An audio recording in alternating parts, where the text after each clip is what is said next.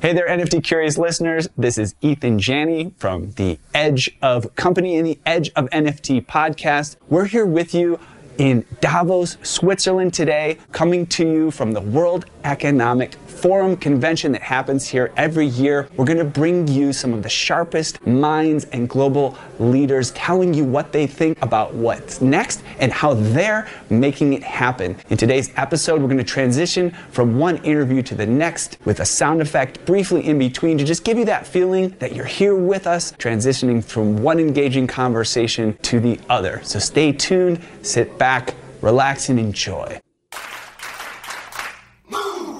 Welcome to the Edge of NFT with your hosts Jeff Kelly, Eathan Janney, and Josh Krieger, the podcast that brings you the top 1% of NFTs today and what will stand the test of time.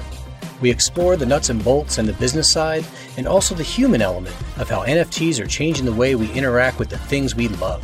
This podcast is for the dreamers, disruptors, and doers who are pumped about this ecosystem and driving where it goes next. So we're going to have a social impact panel here at the Crypto House in Davos. I'm Eathan Janney with the Edge of Company. We're a tech media and events company. We've got the Edge of NFT podcast, the NFT LA event that's in Los Angeles, California, as well as some very interesting tech projects that are forthcoming. And we have NFT projects, so on and so forth. We care very much about social impact. We've got our own NFT projects that offset carbon and plant trees. And we're really privileged and excited to be hosting this panel today. What I want to do to launch us off is just pass the mic to each of our participants, let them introduce themselves, a little bit about where they're coming from to give some context, and then we'll dive into this conversation. And I think it's going to be a good one. Alex, why don't you get started? Hi, morning. So my name is Alex Gordon Brander, and I'm here from uh, Puerto Rico, and I'm here to talk about Sentry which is an NFT project for protecting old forests. I'm also a co-founder of the CoDEX Financial Network, and uh, that's a new layer one that's dedicated to sustainability. But I'm here to talk about old growth trees. Excellent. Thank you. I'm Alessa Berg. I'm the founder and CEO of Top Tier Impact. We're a global ecosystem in impact investing and sustainability really covering all sectors, like from ag and food and climate tech, all the way to Web3 and psychedelics. I first came across the whole Web3 space in 2012. It was a different world. I have background in governance design. And it's been so exciting to see in the last six, nine months alone, the escalation of projects that we see at the intersection of impact and Web3. So I'm really excited about this one. Grand Rising. My name is Jonathan Barry. I'm the co-founder of the Earth Trust and NF Trees. We have a collection of NFTs that we've been showing for about a year now that plant trees and the Earth Trust is a regenerative finance and clean energy impact investment fund. And I've been in the NFT space since 2018 and just fascinated at the evolution of the industry and excited to dive deep with you all today. Thank you so much for having me. My name is Lori Hotz, and I'm co-founder of a company called Lobus. Our mission is artist equity, and we have a marketplace and asset management platform for physical and digital art. I'm really excited to participate today because I think NFTs are a great way to create impact for artists, their communities, and also institutions that are the stewards of art. So thank you for having me yeah, again, it's a privilege to have you all here. And I think that what I'd like to do right at this moment, you know, we're here at Davos. We can talk a little bit about what's going on here and what we're, what we're all going to be planning to do this week. But I'd really love to hear each of your experiences in creating impact previous to this day. You know, and I'd love to hear about not only the successes, what's working for you, but where are there issues? Like where is it you have good intentions and it's just not following through and you know you found a solution for that or you wish something would change so that we can all have a better access to making an impact and and then we'll continue the conversation after we lay that foundation. Go ahead, Alex. Should we we can switch it around. Switch if anybody, around if anybody would like to speak first, you can volunteer. You go Let's, let's send it. first. Let's send it over to Lori. Let's do it, yeah. So what's exciting for us is that, you know, Web3 solves every systemic issue of the art market. And one of them is the artist's economic position within that market. Most artists earn about 30 cents on the dollar of their primary transaction, smart contracts, blockchain enable artists to continue to earn um, a royalty on the secondary market. So we've had a lot of impact on emerging artists who have extended their communities using this technology and also gained economic equality in the process. And they in turn always have a project that's important to them, whether it be environmental or helping younger artists. So there's a big impact there, not only to the artists but to the communities. Likewise, we work with larger organizations like SF MoMA, um, the Obsidian Collection, and they're really stewards of the art, and they use NFTs to, you know, also impact their communities. I would say that awareness and reach is really important for the success of a project. We really focus on quality because we think quality always prevails in these situations, and I know, understand everyone's view of quality is different.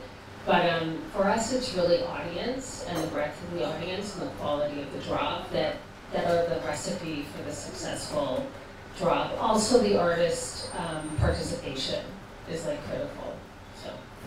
Yeah, so for me, my background in the impact space uh, started when I, I created my first nonprofit about 12 years ago.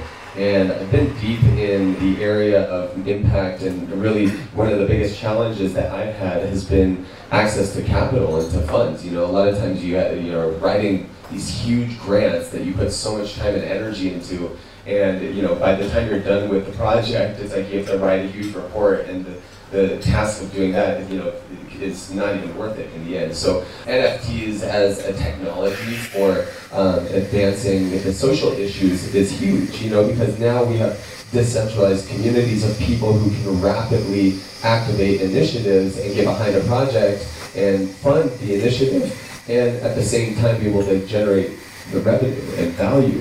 And so it gives people a chance, you know, to make projects thrive um, for me, I've, I've, published two books. I've launched numerous online programs and had impact initiatives around the world, a lot of like disaster relief type of initiatives. And I've never had NFTs to really support me, but now it's like we have this entire decentralized network of degens, or what I like to call regens, regenerative degenerates, who you know can now activate new initiatives together. So I, I, I see this being a huge step for the advancement of impact projects.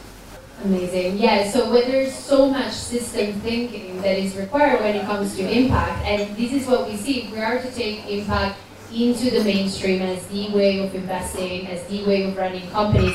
All sectors really need to connect the dots. My background is in system thinking, and it's actually how I originally approached the impact space because I saw a much better way of having our companies, like our portfolios, like showing up right in the ecosystem. But I also found so much space to create more synergies, like a lot of low-hanging fruit.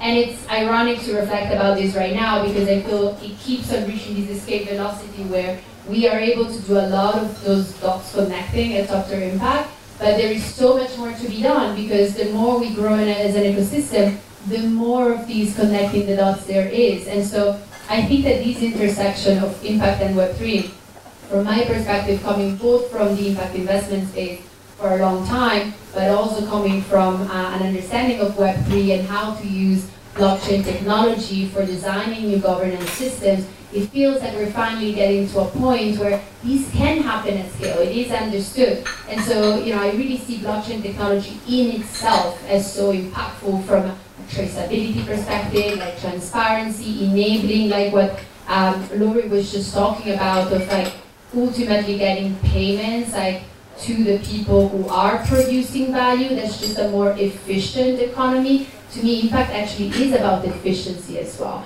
It is about efficiency in the way that we can live, right? In the way that we can experience these beautiful lives that we're gifted with. And so, you know, that system thinking that really includes all different sectors in the picture is where I came from. And actually what I keep on sort of like chasing is like, you know, the unreachable sunset. But it is also exciting because I see the progress I just see so much more to be done in connecting with us.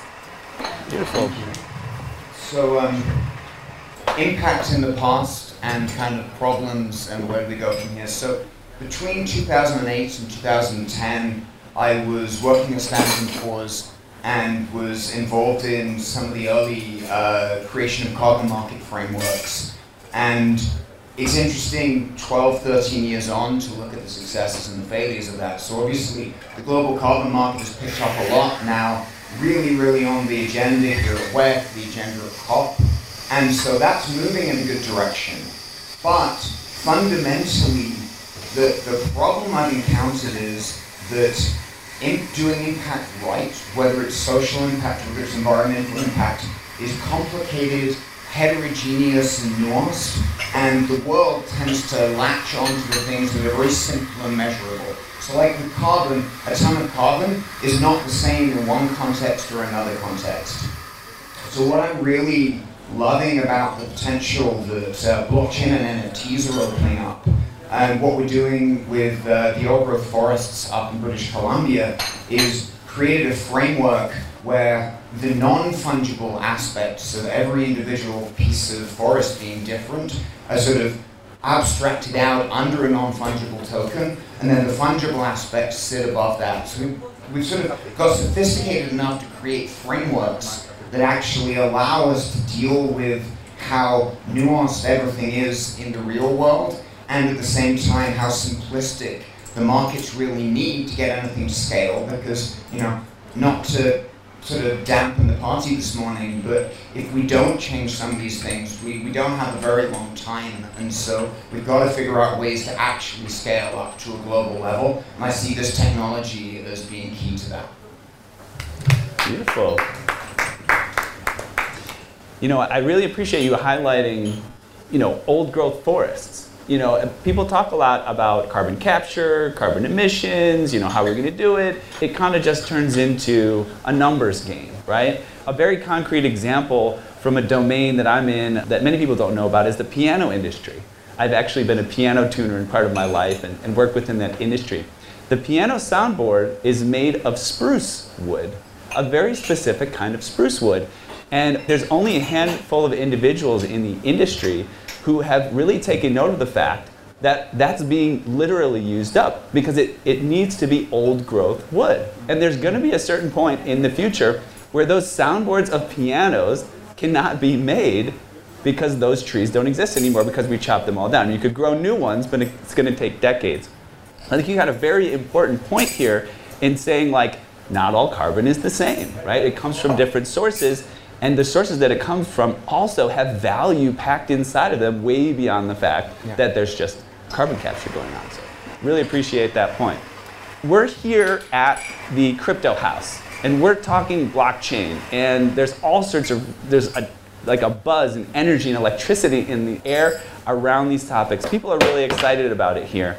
We don't really have to, well, you know what? I think we do challenge each other, but we generally don't have to rationalize our place in the blockchain ecosystem when it comes to is there a conflict of interest with environmentalism and you know the use of carbon, excess use of energy. That is a huge issue for a lot of people, especially in art, right? Especially in music, where the communities don't want their artists to be affiliated with kind of activity. So I'd love to just get some thoughts from each of us on, you know, how you see that conversation and how you talk to people about that so that they can gain trust in, in what's going on. And because we've discussed switching it around a little bit, we'll switch around the mic order here. Yeah, we'll let Alessa jump in first. We'll go ladies first. There you go. have lots to say on this topic for sure. But before I go into that discussion, like let's just acknowledge the fact, guys, that one year ago, the press seemed to talk non-stop about energy consumption of the, the, the, Bitcoin protocol, and now we have all these amazing Web3 impact projects, right, that are being covered properly in a lot of cases. So this has been a very fast timeline. Like, let's just like give ourselves props for that, mm-hmm, because sure. that's just like you know a testimony to the speed in which things can move in this space. Now, one year ago, May 2021, I remember you know being at Top Tier Impact and uh, having people coming from so, different, so many different sectors, like asking okay, what about the energy consumption? What about, and so there's something to say about that, which is obviously uh, larger or more mainstream understanding of the fact that this is for proof of work. Proof of work is specific to the Bitcoin protocol. Proof of stake is what, right? So there's all of that that I found really lacking in the understanding in the mainstream, and that's normal, right? That's okay because there are a lot of complex contests that are really easy for us, right? Like we've all been in this space for a while, uh, but are kind of tricky to bring across, right, in the mainstream messaging. So it was an easy target in a way. Uh, the energy consumption point comes as well, and that is actually why I decided like, at the time to invest. I don't know if Brittany's here, but I invested in Grifo Mining. Max is here to represent. Yeah, yeah, and uh, yeah, thanks to them, like I got to make an investment that is aligned with mining only with renewable energy. And for me, that was also making a statement about the fact that no, like this is not an unsolvable problem at all. And on top of that, it doesn't represent what the overall space is about on that front, right? And so this is just to briefly talk about the energy consumption point.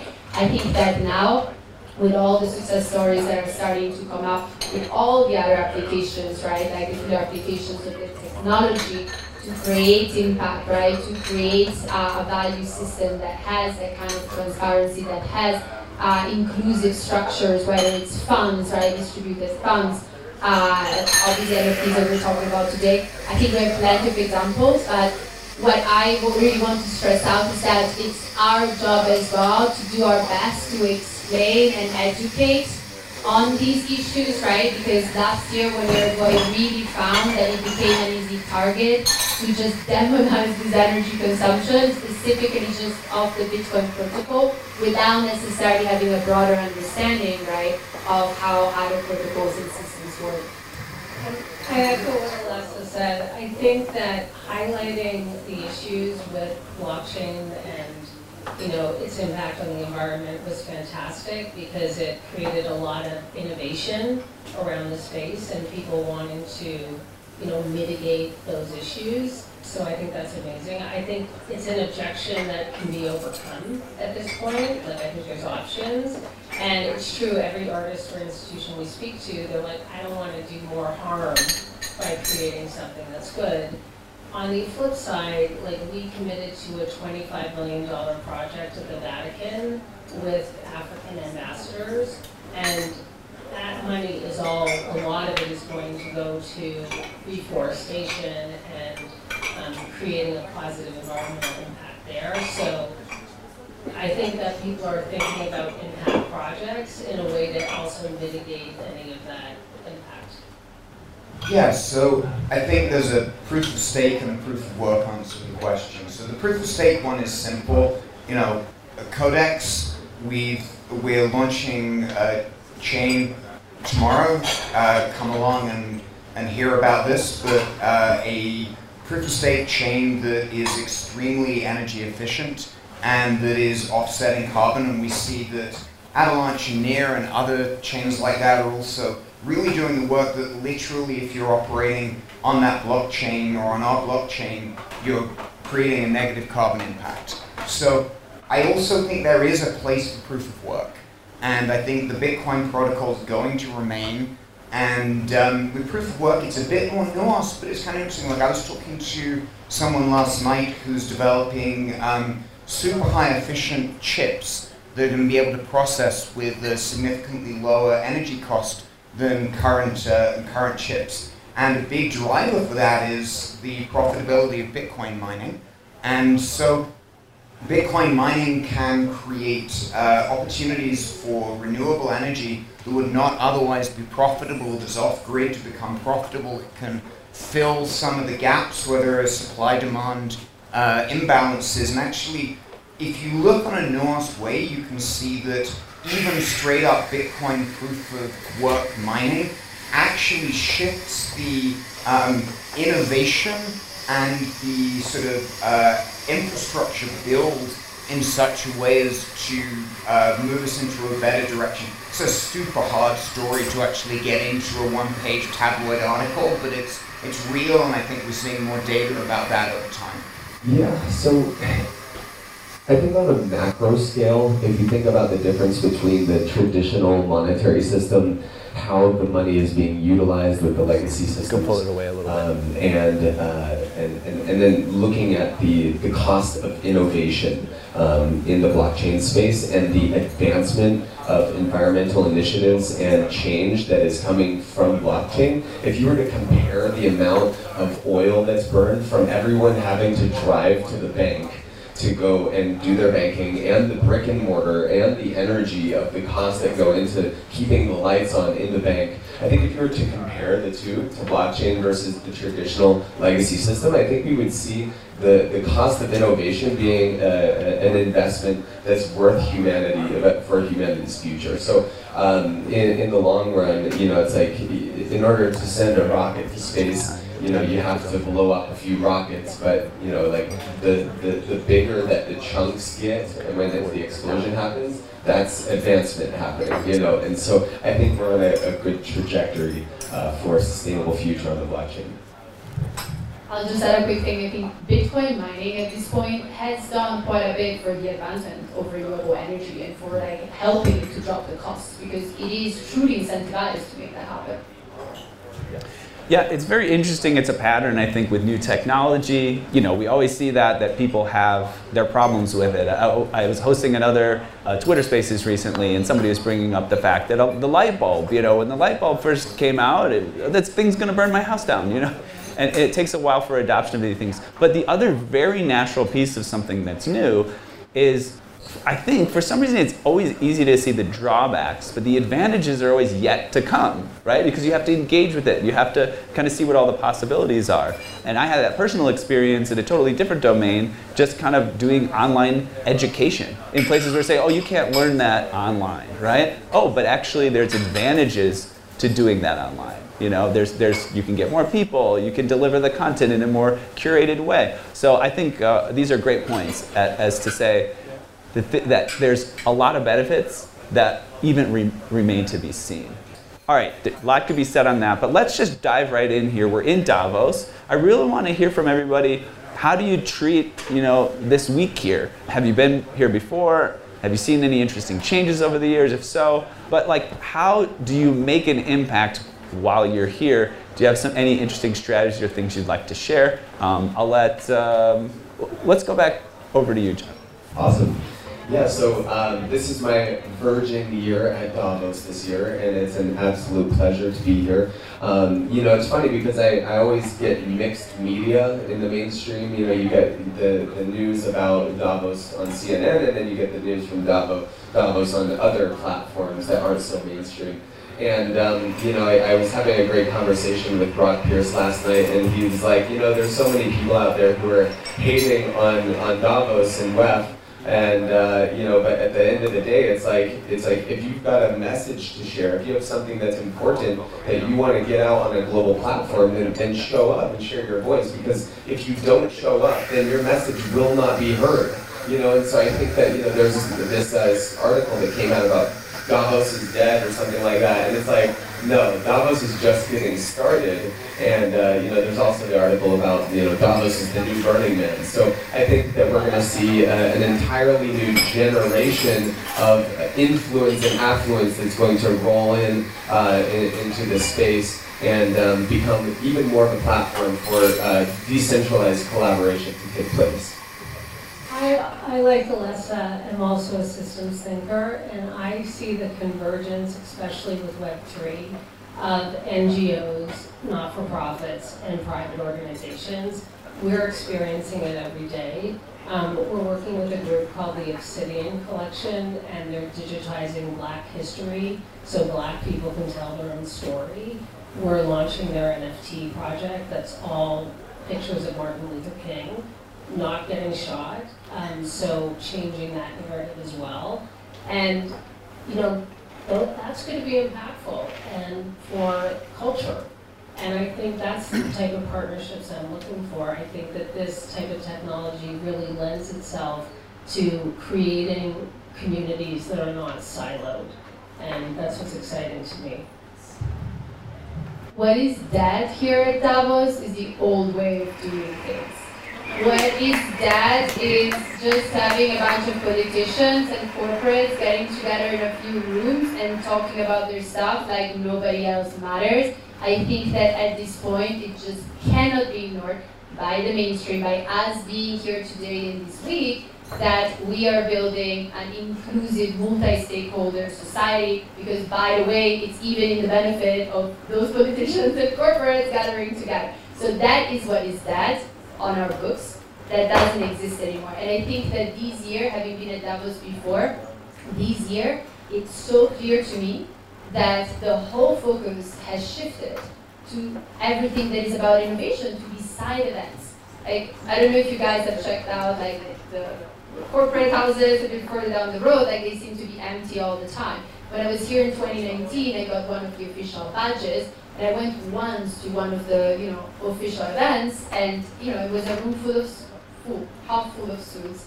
And then I didn't go before uh, after that, and I found that the connections and uh, the topics that were discussed in the side events already back then were what I really got value from, and I felt a different energy. And I think that energy is more present than ever this year. And this year, uh, people who are part of organizing the midwife are finding that there is a low turnout on the corporate side. But on this side here, I think the turnout is pretty great.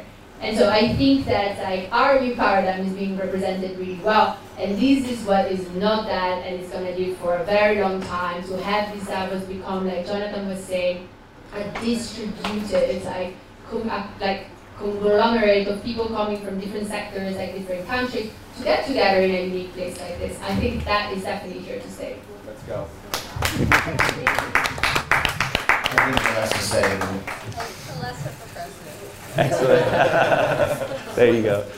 Yeah, very exciting, very exciting to be here, and, and can't help but have that feeling of these these other eras where you know they say intellectuals got together in coffee shops and you know bars and just kind of got to have these really just just the discussions that they wanted to have but that ended up having a huge impact right? Because the word spread or people came together and sort of did these things as a collective. So it's a it's a very exciting theme so I know we all have other things to do here. We have to we have to wrap up soon, and we have to get on with all the activity here. Um, appreciate every, everyone for joining us. There's kind of two things I want to address before we leave. One we can delve into a little bit, um, and the other is just to, for you guys to share about where people can go to find out more about you. But first, I want to ask, because we've been talking about our own projects a bit, what inspires you in social impact outside of what you're doing? You know, is there something that has ins- that has inspired it, literally what you do? So I see that and I've kind of mimicked what's going on,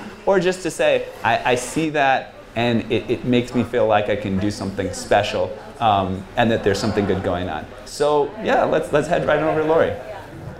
I was in banking for a long time. I worked at like Lazard, Lehman Brothers, people remember that, and um, it's very transactional. Like the nature of corporate business is very transactional.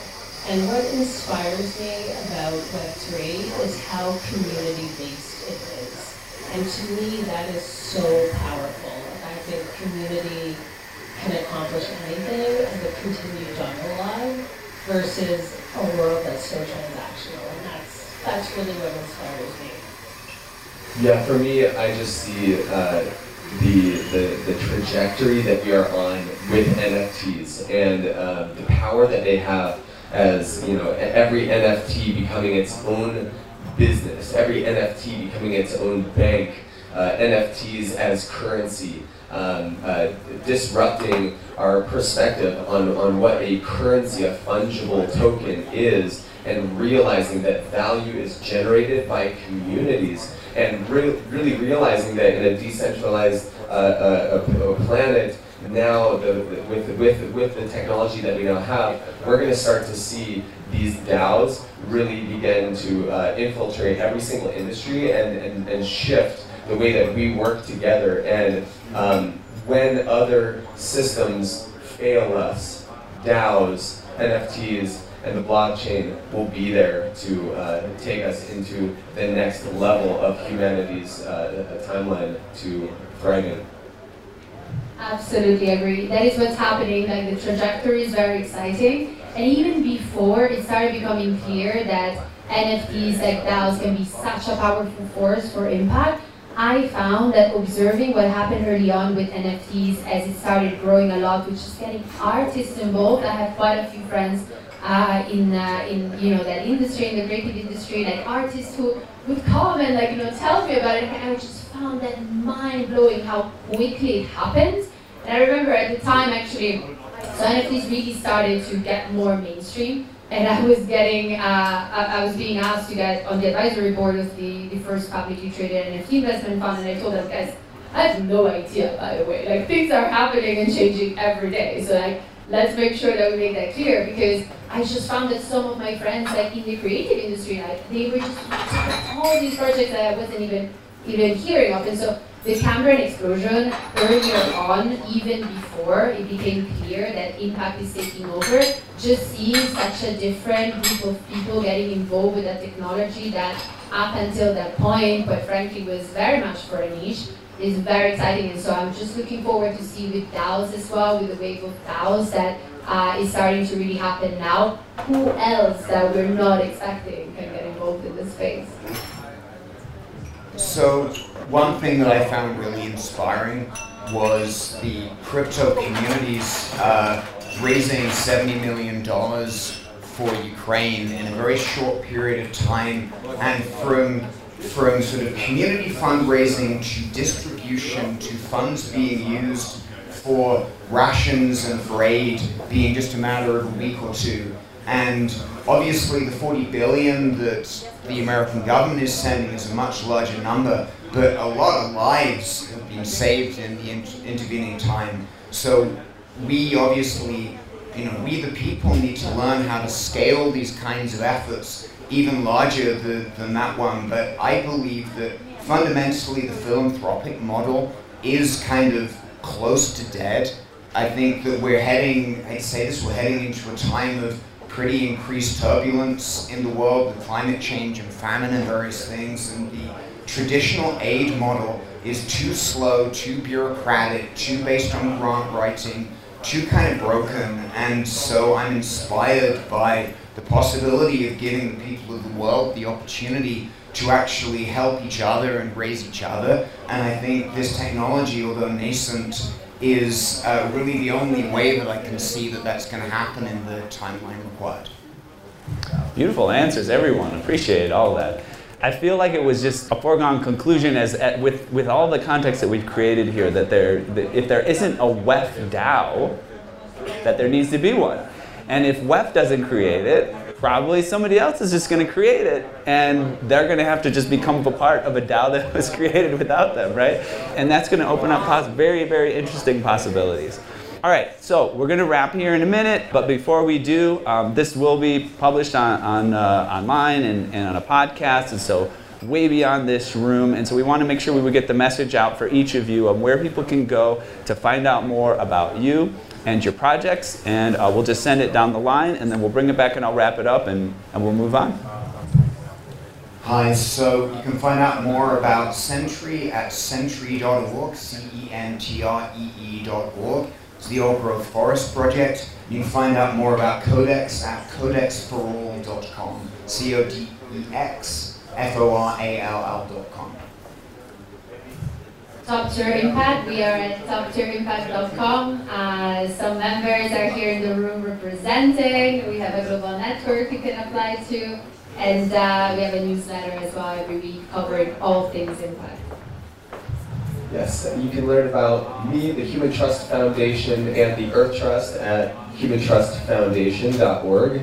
And also there is a Davos DAO and it's created by a unit with Michael Healy, so definitely check it out. It'd be a good one to invest into and be a part of.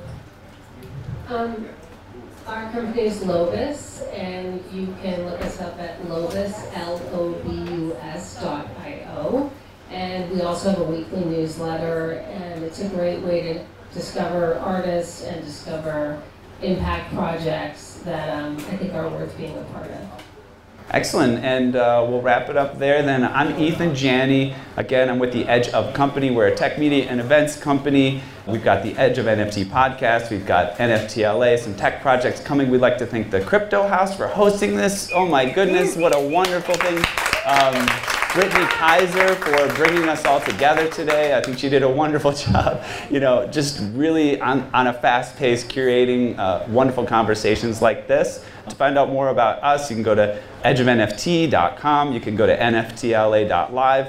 And I will, I will say, just because we're here and we're, we've got some interesting stuff going on, um, our Living Tree project is coming soon, and we will plant 25 trees for every one of those that's minted. And so I'd like people to go and check out two things. I'll give you two web addresses. You can write them down and check them out later. One is edgeofnft.com slash AR, and you'll get a chance to see this augmented reality tree that's part of our collection. You can actually plant it right in front of you.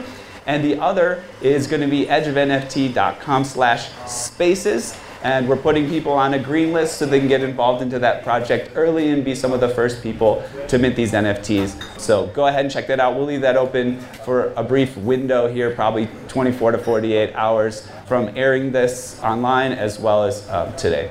Okay, thank you very much. Appreciate this conversation. Thank you, Thank you so much. Hey there, NFT Space Cadet. Let's zoom in on the globe from outer space today to Abbott Kinney Boulevard in Venice Beach, LA. Let me show you a cosmic tech beacon that shines out among the bustle of fashion, art, and food there. It's a thriving software dev, data science, and design studio known as AE Studio where scores of the sharpest minds have come together to help founders and execs create software and machine learning solutions that are not only profitable and increase our agency as humans, but that give us that warm, fuzzy feeling that elegant tech so wonderfully does. AE's breadth of talent allows them to build anything from instillvideo.com.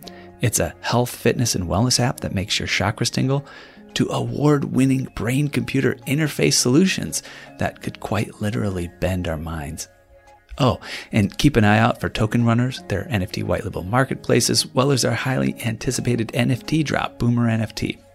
Now, for all you degens who strive to shed the cummerbund and pearls, comes a jaw dropping, awe inspiring partnership, not seen since the heyday of Shaq and Kobe. It's called Edge of AE Studio and you can find out all about it at edgeofae.com. That's right, this full service, soup to nuts, end to end, whole enchilada NFT service can help you, yes, you, Randy, launch your NFT project. Edge of NFT and AE Studio have come together like Voltron to get your project in gear so you can hightail it straight to the moon, stardom, and maybe even your own private yacht. Go to edgeofae.com to find out more. That's edgeofae.com.